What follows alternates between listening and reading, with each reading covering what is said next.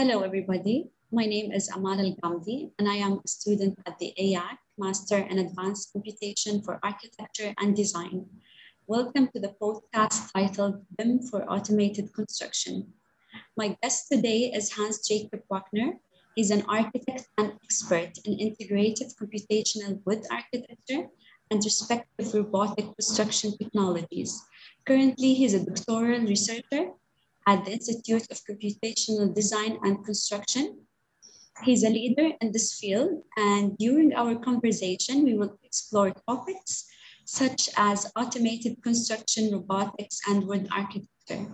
Welcome, Jakob, and thank you very much for agreeing to joining us today and participate in this podcast. At the beginning, for the audience, I would like you to introduce yourself and tell us how you started this journey as an architect and construction technologist in the context of mass timber as where you are today. Um, yeah, I would like to hear that. Okay, thanks, Amar. Um, first of all, thanks uh, for inviting me. I'm, I'm pretty excited about this. Uh, and um, yeah, I mean, my journey so I, I started out as a as a, very conventional kind of architecture student, I guess. Um, I studied my bachelor in architecture in uh, at the Technical University in Vienna. And I guess after after the bachelor, I thought like, okay, I don't want to do two more years of um, of that. Um, so I went went actually to work in Paris uh, for a year, and um, and then luckily I was um, somehow getting to know the, the ITECH master program uh, here in Stuttgart. And um, yeah, I, I, thought this is, this is it. Um, it's a mix of, I guess, digital technologies, robotic fabrication, and, um, and um, architectural design research. Um, quite different from most of the architecture schools, um, but I guess also quite similar to, to what you guys are doing in uh, Barcelona. So I think this is really, really an interesting uh, um, um, idea to to talk to you and uh, yeah. to be here.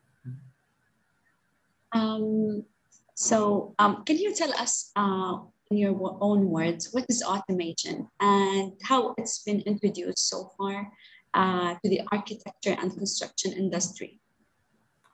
Okay.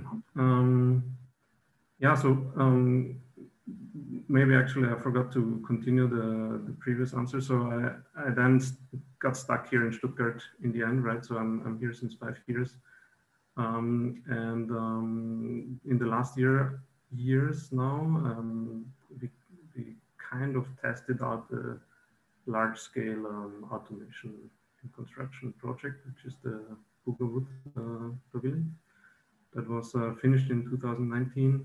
Uh, we worked on it for like two years.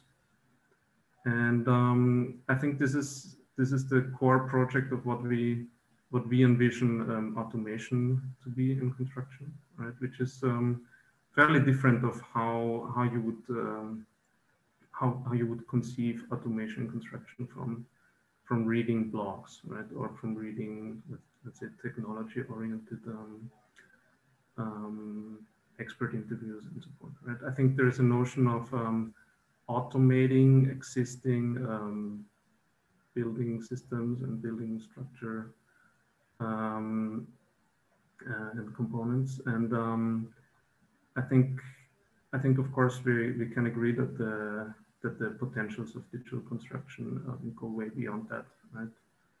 And I think the the challenge or the, the quest in research, um, the quest for universities is going to be to to open up that uh, development path to the industry. Yeah. So, um, what do you think are the challenges in creating a completely automated construction system, and how do you think it will impact the AEC economy? So yeah, that's that's a great question. Um, I think I think this is um, one of the core questions, actually, not only for for construction, but even even I guess for society. Um, we all um, have a better understanding of how impactful construction is at the moment for the whole climate um, discussion and um, all these things. As, as designers, we might actually um, contribute 1,000 tons of uh, CO2 um, equivalent um, by just doing our job, right? whereas if you, for example, start being vegan, you would reduce your impact by two tons around. Right? So I think the the responsibility uh, in, in the design community is uh, quite high. And how, how is that linked to automation? I think um, the point that I'm trying to make here is that um, the technologies and the automation um, potentials could be a good answer to addressing those topics, right? So we know we actually know um, from architectural history a lot of um, ideas of how to build with less material, how to build more differentiated and more complex structures, right? But these kind of techniques, um, that kind of knowledge got all kind of eradicated by the, yeah, let's say um, energy intensive, um, low labor um, paradigm of the 20th century, right? And I think um, labor labor is still very expensive, right? We we're not going to afford um, to build Gothic cathedral-like uh, building structures um, made by hand, right? But we actually might be able to build similar structures that are largely automated, right?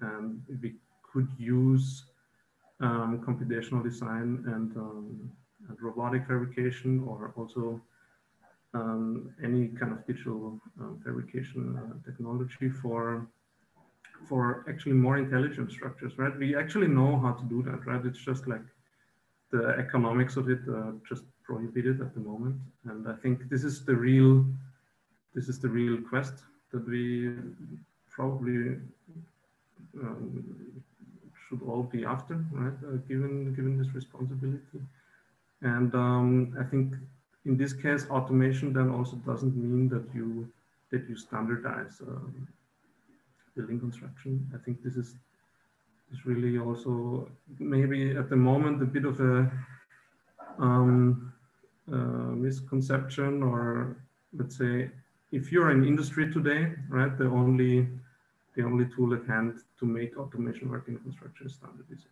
You need to organize your processes and your design um, systems in a way that you can kind of reuse um, everything that you're doing, um, all your robotic robotic uh, fabrication processes and so forth, um, to kind of get your return of investment. Right? This is kind of the only tool at hand at the moment. I guess the industry is talking a lot about platforms, right? So you you try to actually um, achieve a variety of solutions through clever organization, right? Um, but I think real automation construction will only happen if we, if we are able to command our tools and our technologies in a way that we that we have unique automation on a project basis, right? So you would just you would just uh, automate the construction of uh, the building for that building, right? What you're going to do for that building is going to be used only in that building, right? And of course, this is something that uh, we can't do at the moment, right? This doesn't doesn't play out, right? But um, I guess looking forward um, 10 years, um, 20 years, um, this is definitely what we what we need to do.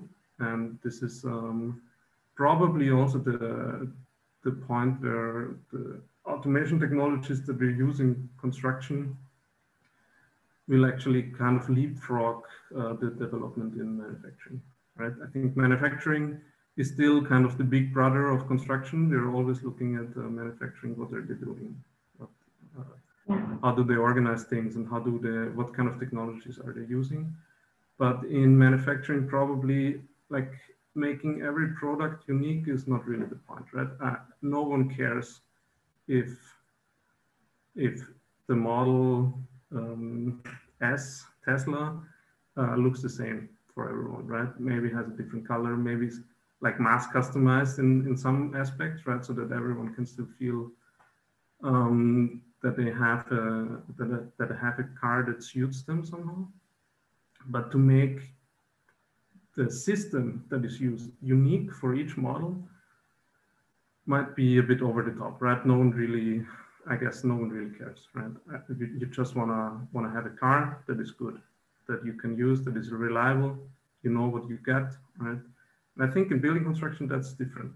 I think uh, if you build a house, if you uh, on a personal level, if you if you build a house where you want to live in, right, that's a deeply personal um, thing, right? And um, in corporate uh, construction, I, I, don't even think it's so different, right? Uh, you still want to have like way more of a say in what that is, right? What that uh, project is, and um, I, I, guess that's it's, it's uh, if you want to automate that, it's like as if you want to automate a birthday party right? I, I think doing, organizing a community around the building project um, is, uh, is first of all a societal, a cultural question, right? And whatever comes out of the discussion or comes out of the communication amongst like many, many people will be the best suited uh, building, right? And um,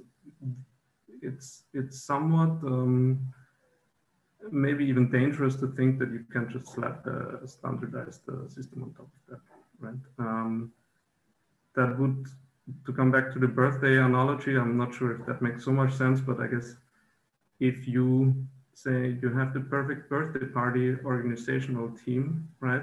It's still not going to suit uh, most of the people, right? Even if you say like, okay, you have 10 teams that you can choose of, or you have a birthday platform, then um, then still um, you're not gonna bring a lot of value to the to to um, to those parties, right? And I think um, even from a non-cultural perspective, even from a technology point of view, I think uh, it's it's similarly dangerous to think that we can now standardize our systems.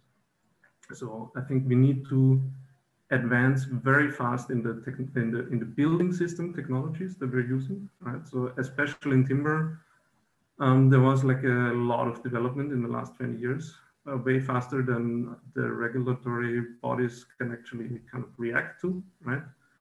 Um, but this is not uh, this is not to stop, right? I think this is going to go on. I think at some point we're going to be able to simulate the behavior of um, of timber as the anisotropic material until the last cell um, of the fiber, right? Um, and um, we're going to be able to use the material way more cleverly and way more um, sophisticated than we're doing now, which means that the systems that we can reliably construct with are going to change, right?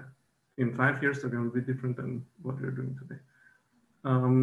So if you say the building systems are going to advance and they should advance and they need to advance, right? Then what do we do with the automation technologies, right? If you're if you're now saying, okay, we're we're building a robotic um, um, a factory that is like fully automated and is suitable for a certain building system, then well, I think it's gonna be a question of um, how long are you gonna do that, right? And I guess we see a lot of examples now in uh, in Europe, but I guess the most ambitious ones in uh, in America that um, with Katerra and uh, and kind of a lot of um, these kind of um, systems, which actually are very intelligent. I think they're not to not to say that that they're doing something wrong. I think they're doing exactly what you can do at the moment, right?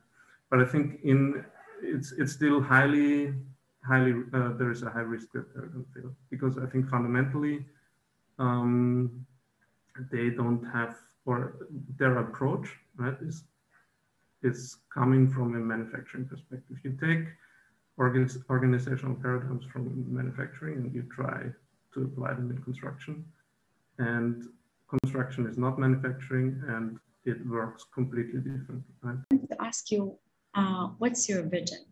Are we going to witness robots replacing laborers soon in construction?